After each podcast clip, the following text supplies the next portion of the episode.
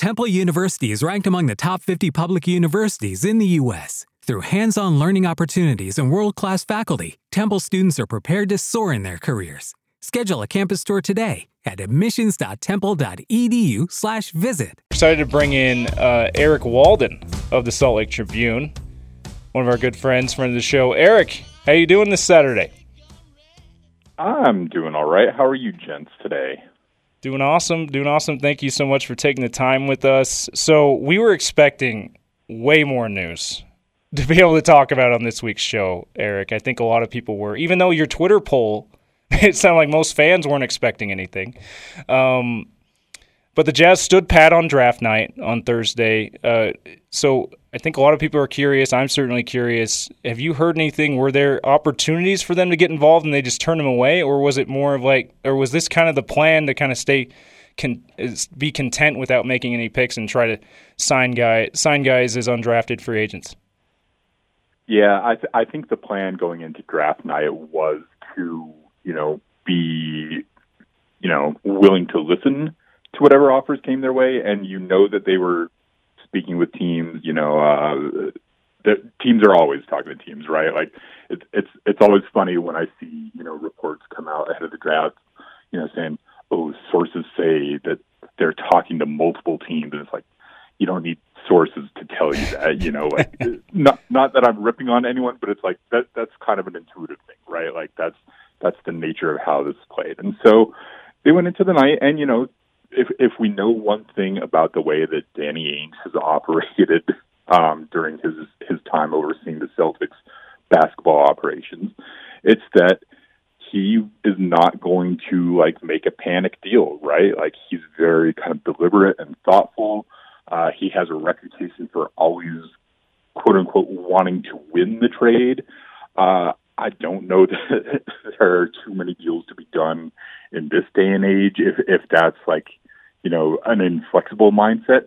And we know that Justin Zanik, you know, is, also has a history of making moves with this organization. So I think they went into the night, you know, prepared to make a deal if there was something that came along that they liked. And it just so happened that um, on that particular night, uh, you know, nothing struck their fancy. Nothing came along that they thought was worth doing. Um, certainly, there were there were offers made to them, and um, you know, you, you referenced the Twitter poll that I put out in the hours ahead of the draft, saying, "Hey, Jazz fans, what do you expect to happen tonight? A, you know, trading Rudy Gobert in a big deal.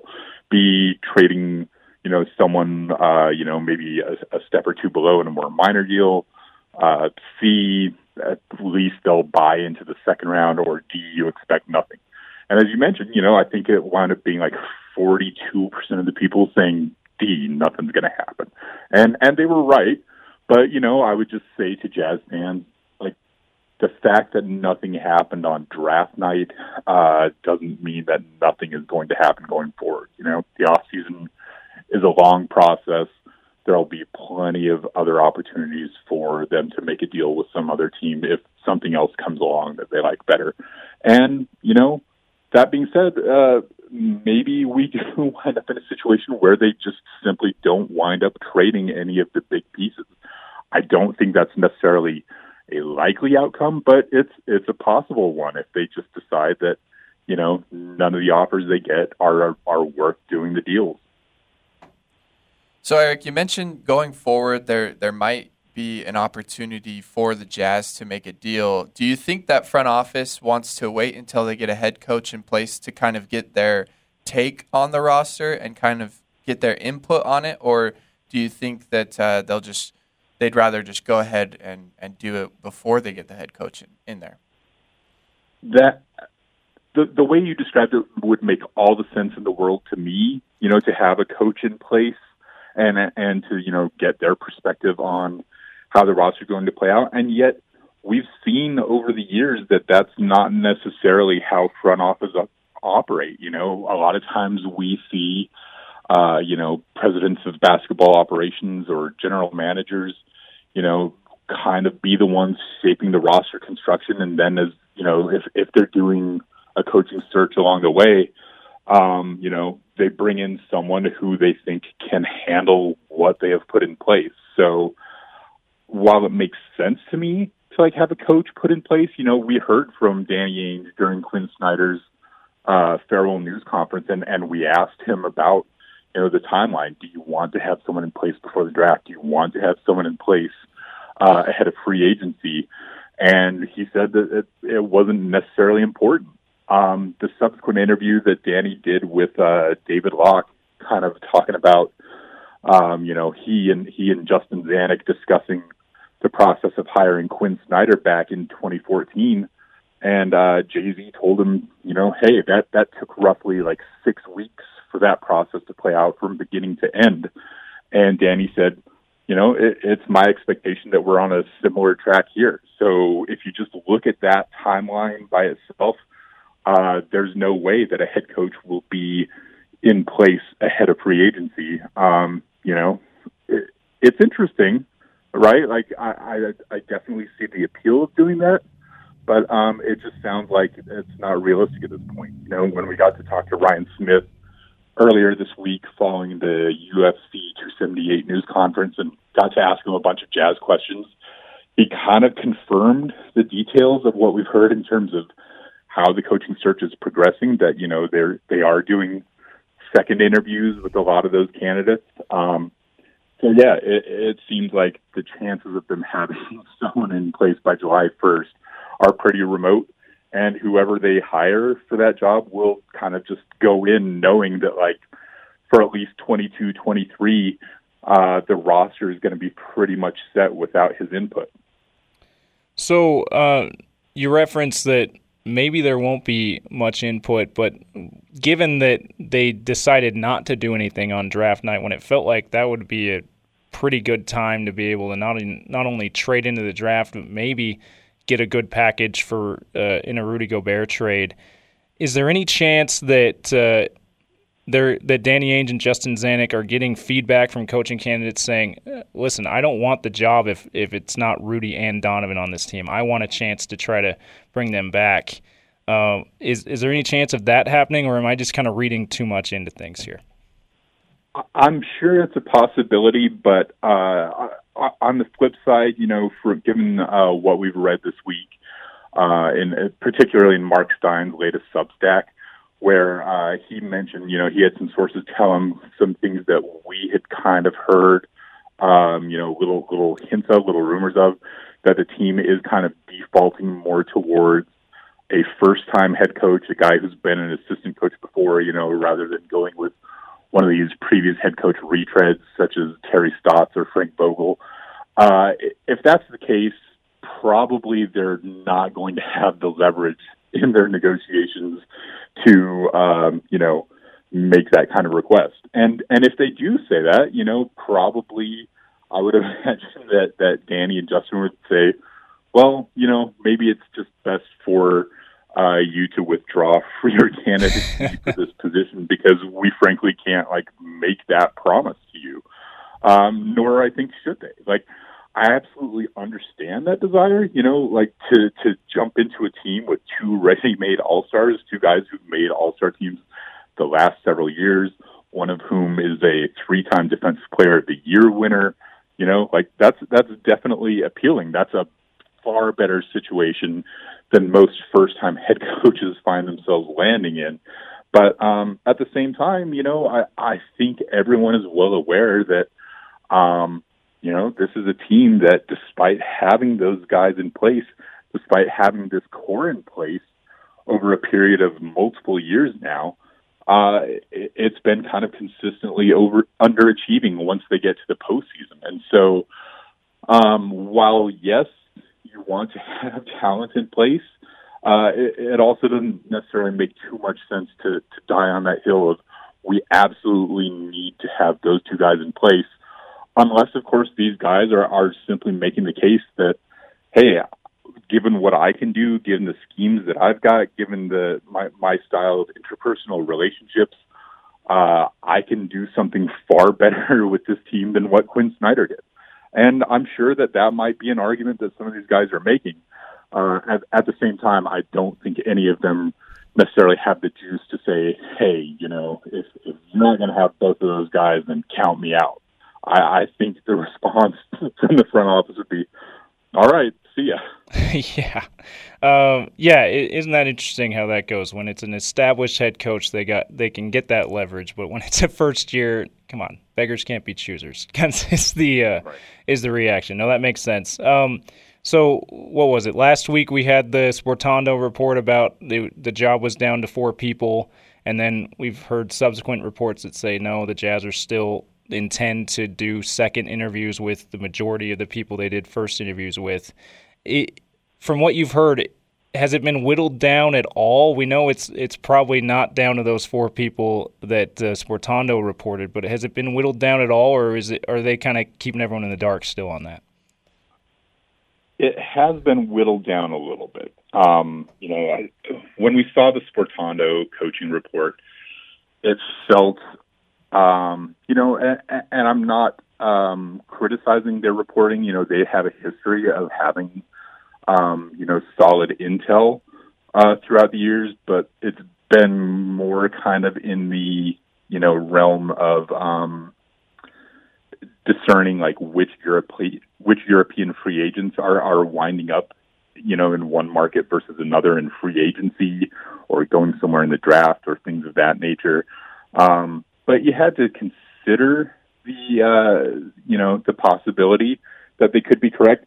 The thing that that struck me about it, and the reason why I didn't you know retweet that Sportando report when it came out was it just felt very premature to have gone from 15 coaching candidates all the way down to four finalists within that amount of time, uh, especially given that um, you know that basically would have entailed like just one interview a piece for everybody and then just like immediately, you know, cutting the list of candidates down by 75%. So um, I never I never viewed that report as being necessarily accurate. Um, I do think that the that the four names they put out there are you know obviously four really good candidates, four people who the Jazz are are interested in. Uh, those being, you know, current jazz assistant Alex Jensen, uh, former jazz assistant Johnny Bryant, uh, Adrian Griffin, and, and Will Hardy. You know, those have been four names that we've heard pretty consistently tied to the organization. Um, I do think that the Shams report that came out at the beginning of the week saying that no, it, it's not four finalists. Um, they're doing second interviews with quote unquote a majority of the original list of 15. So what does that mean exactly? Well, we don't know, but it, it means at least eight, right? If we're going with the majority of the 15 candidates, there's at least eight people who are getting second callbacks. And, you know, it, it could be more than that. Um, but it, that seems more in line with their timeline of being thorough, of taking their time and making sure that they get the right person um, and then on top of that, you know, we've seen uh, a report from Mark Stein's Substack this week that um, among the people who the Jazz have liked in the interview process thus far, uh, one of those names matches the Sportando list in uh, Celtics assistant uh, Will Hardy. And the other one that got mentioned in, in Mark Stein's report was Suns assistant Kevin Young. So two very young guys uh, two very much up and coming type guys, but also two guys with uh, solid pedigrees. You know, Will Hardy coming from the Spurs organization for a bunch of years. Uh, he spent his last season as the top assistant under uh, Ime Udoka, who famously got the Boston Celtics to the NBA Finals. Uh, Kevin Young spent multiple years in the Philadelphia 76ers organization, including under or alongside um, Monty Williams, who then joined in Phoenix. So, you know, these guys have got really good pedigrees in terms of who they've worked with, who they've learned from. And so uh, it, it's interesting to see those names pop out this week as, as guys who've impressed uh, the Jazz front office. So, Eric, if if you were to put a timeline on this, what is the absolute latest date that the Jazz could really drag this out to? And then also, what are some of like the advantages and disadvantages to letting this go on for so long? Because in my opinion, it would make more sense for them to get a guy in earlier so that he can get to know the team, They know what they're working with, um, and then they can also get assistant coaches put in place so that uh, they get the work done and get ready for next season. So, just tell me some of your thoughts on that.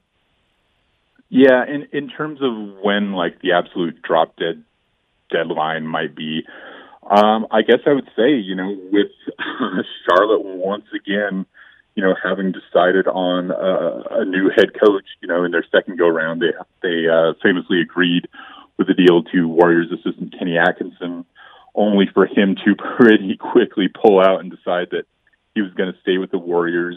And then they, uh, you know, turned their attention to a second go round with Steve Clifford. Um, you know, that's a situation that helps the Jazz in terms of, you know, it, it wasn't ideal for Quin Snyder to make the decision as late in the game as he did, uh, in that you know multiple other teams had already gone through this hiring process and and chosen their new guys, their replacements.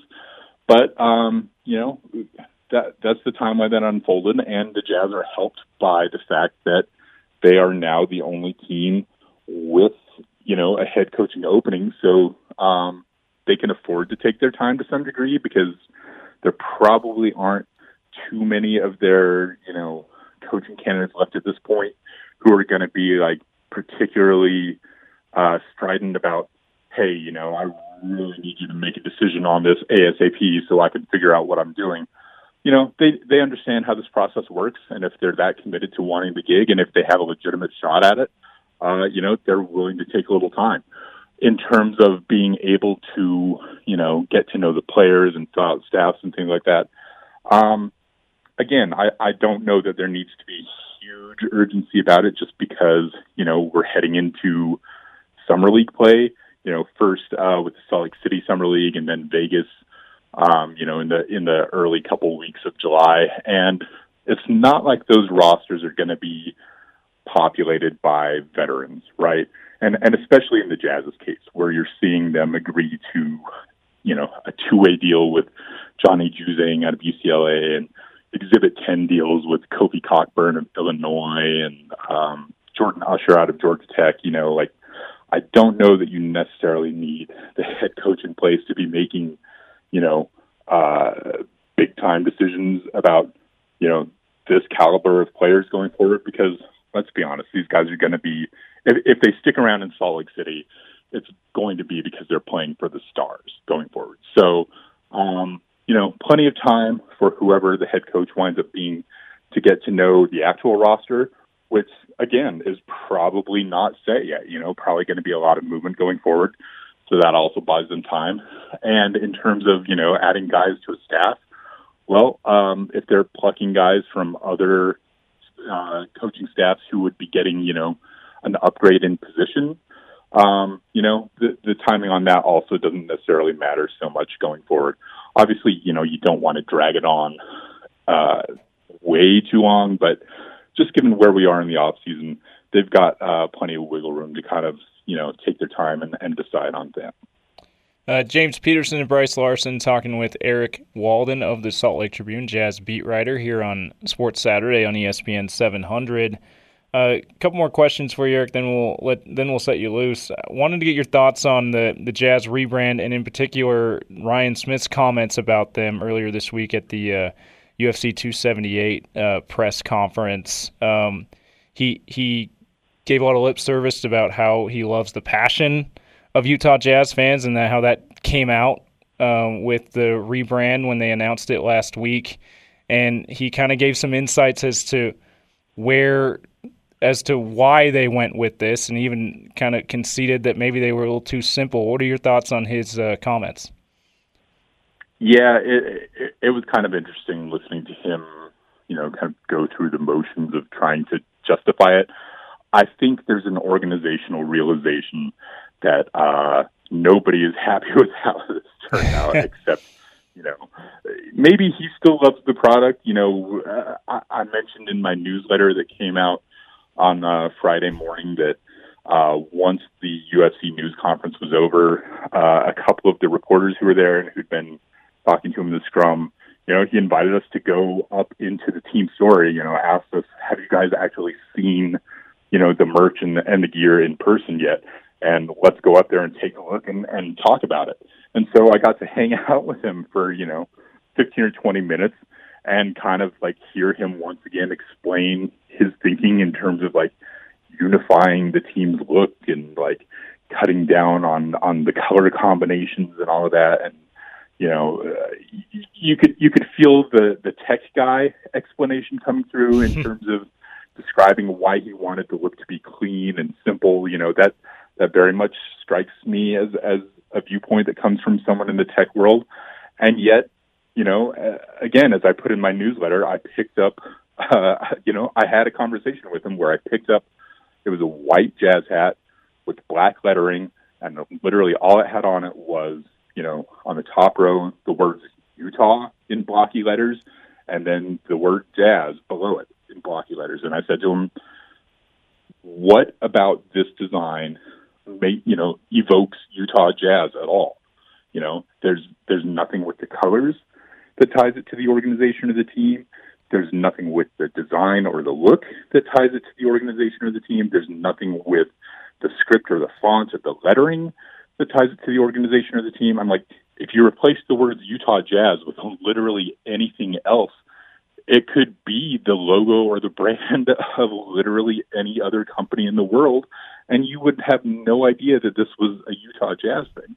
And you know, he listened. I I don't think he necessarily agrees with me. I don't think I was going to change his mind, but um, you know, uh, just personally speaking, as a non-jazz fan, speaking as someone who grew up in Utah and and who's plenty familiar with the history of the Jazz, but who's not a fan of the team and therefore not personally invested in what they look like my opinion was that the, the, the rebrand and the uniforms were simply boring. That they could have maybe made the colors work if they had gone for something that wasn't quite so simple. You know, I, I, I think his acknowledgement that, yeah, you know, there's a there's a fair argument that maybe we went a little too clean. I think that's like the closest we're going to come to hearing him admit, yeah, this this didn't go the way we hoped, and we understand that fans are upset. So, you know, him kind of concluding the conversation with, hey, everyone, just remember, like, this isn't necessarily an end point. This is an evolution. And, uh, you know, that kind of left me with the impression that Jazz fans might have to suck up having this look for, for two seasons or three, but that after that, you can probably expect uh, some pretty significant tweaks to the look. Eric, it feels like we've had that every two, three years. You know, maybe more fairly, you could say four or five years. It feels like there's a there's a drastic change in the rebrand. Do you feel? I said last week, it feels like the Jazz for a long time, and I think for a couple of decades, have had a identity crisis as far as the brand goes. Obviously, they've got their on court identity crisis, not having a coach and and the the failures in the playoffs, but it feels like they've got a brand identity crisis that just has not been addressed. Do, you agree with me on that? Yeah, absolutely. You're right about this. Uh, my son and I were actually talking about this the other day, where he was, you know, looking at uh, updates that other teams have done to their logos and their and their jerseys and their color schemes over the years. And really, the Jazz are up there, you know, as much as anyone in terms of like constantly tweaking things, constantly changing color schemes, you know, um, they had that kind of ill-fated black and copper look, you know, in the in the late '90s, early aughts. Uh, they followed that up with the the navy blue and, and baby blue combination, you know, in in the teens. And yeah, it's like even if like kind of the the underlying theme is the same beneath all of this, like I, know we've kind of made fun of of Wade, of, of the Dwyane Wade's involvement in this, you know, saying hey, my mom and I were trying to figure out what your guys' colors are, and we couldn't. And that was kind of the the driving force behind all of you know this this rebrand. And to some degree, that makes sense. You know, to some degree, I think it's a little weird in that, hey, you know, this is a team known for a certain set of colors, and then all of a sudden they've got, you know, these these city edition Red Rocks jerseys and the and the dark mode ones, and those aren't normally jazz colors. And I get that, but it's like you're going to have some degree of that with every team having four jerseys at this point. Um, so I get to some degree Ryan's explanation of wanting to simplify things, but there was a much easier way to go about it. Like, what are the colors that people tend to kind of classically associate with the Utah Jazz? Purple, yellow, green, the Mardi Gras colors, right? And they've and they've kind of muddled that up over the year with going with blue jerseys, going with light blue jerseys, navy blue jerseys. You know, it's like if they had stuck with the simple, traditional, kind of classic color palette associated with this team going back to the New Orleans Jazz days, I think they could have, you know, made a lot of people more happy. I think they could have, you know, done something about that identity crisis in terms of, you know, kind of codifying a certain look and a certain aesthetic that's that's associated and identified with the team. So I think going with, you know, black and white and highlighter yellow, like, okay, yeah, it, it, it's bold and it's different and it's simple, but um, you know, clearly no one is happy with how that played out. And I think they could have saved themselves a lot of headaches and really done a lot in terms of establishing the brand identity that they crave so badly just by, you know, going with the colors that have been kind of classically associated with this franchise over the decades. Yeah, I completely agree with you. We'll see what happens over the next couple of years. We'll see how long this rebrand lasts and, and see if they can learn from their mistakes a little bit. But it just feels like it's been a long time coming. Let's make it, let's at least have some kind of common thread when we do this and not have a drastic change after drastic change. Thank you so much for your time, Eric. We really appreciate you hopping on. Yep, my pleasure. Anytime, guys. It's Eric Walden, Salt Lake Tribune, jazz beat writer. What if you could have a career where the opportunities are as vast as our nation, where it's not about mission statements, but a shared mission? At U.S. Customs and Border Protection, we go beyond to protect more than borders from ship to shore, air to ground, cities to local communities. CBP agents and officers are keeping people safe. Join U.S. Customs and Border Protection and go beyond for something far greater than yourself. Learn more at cbp.gov/careers.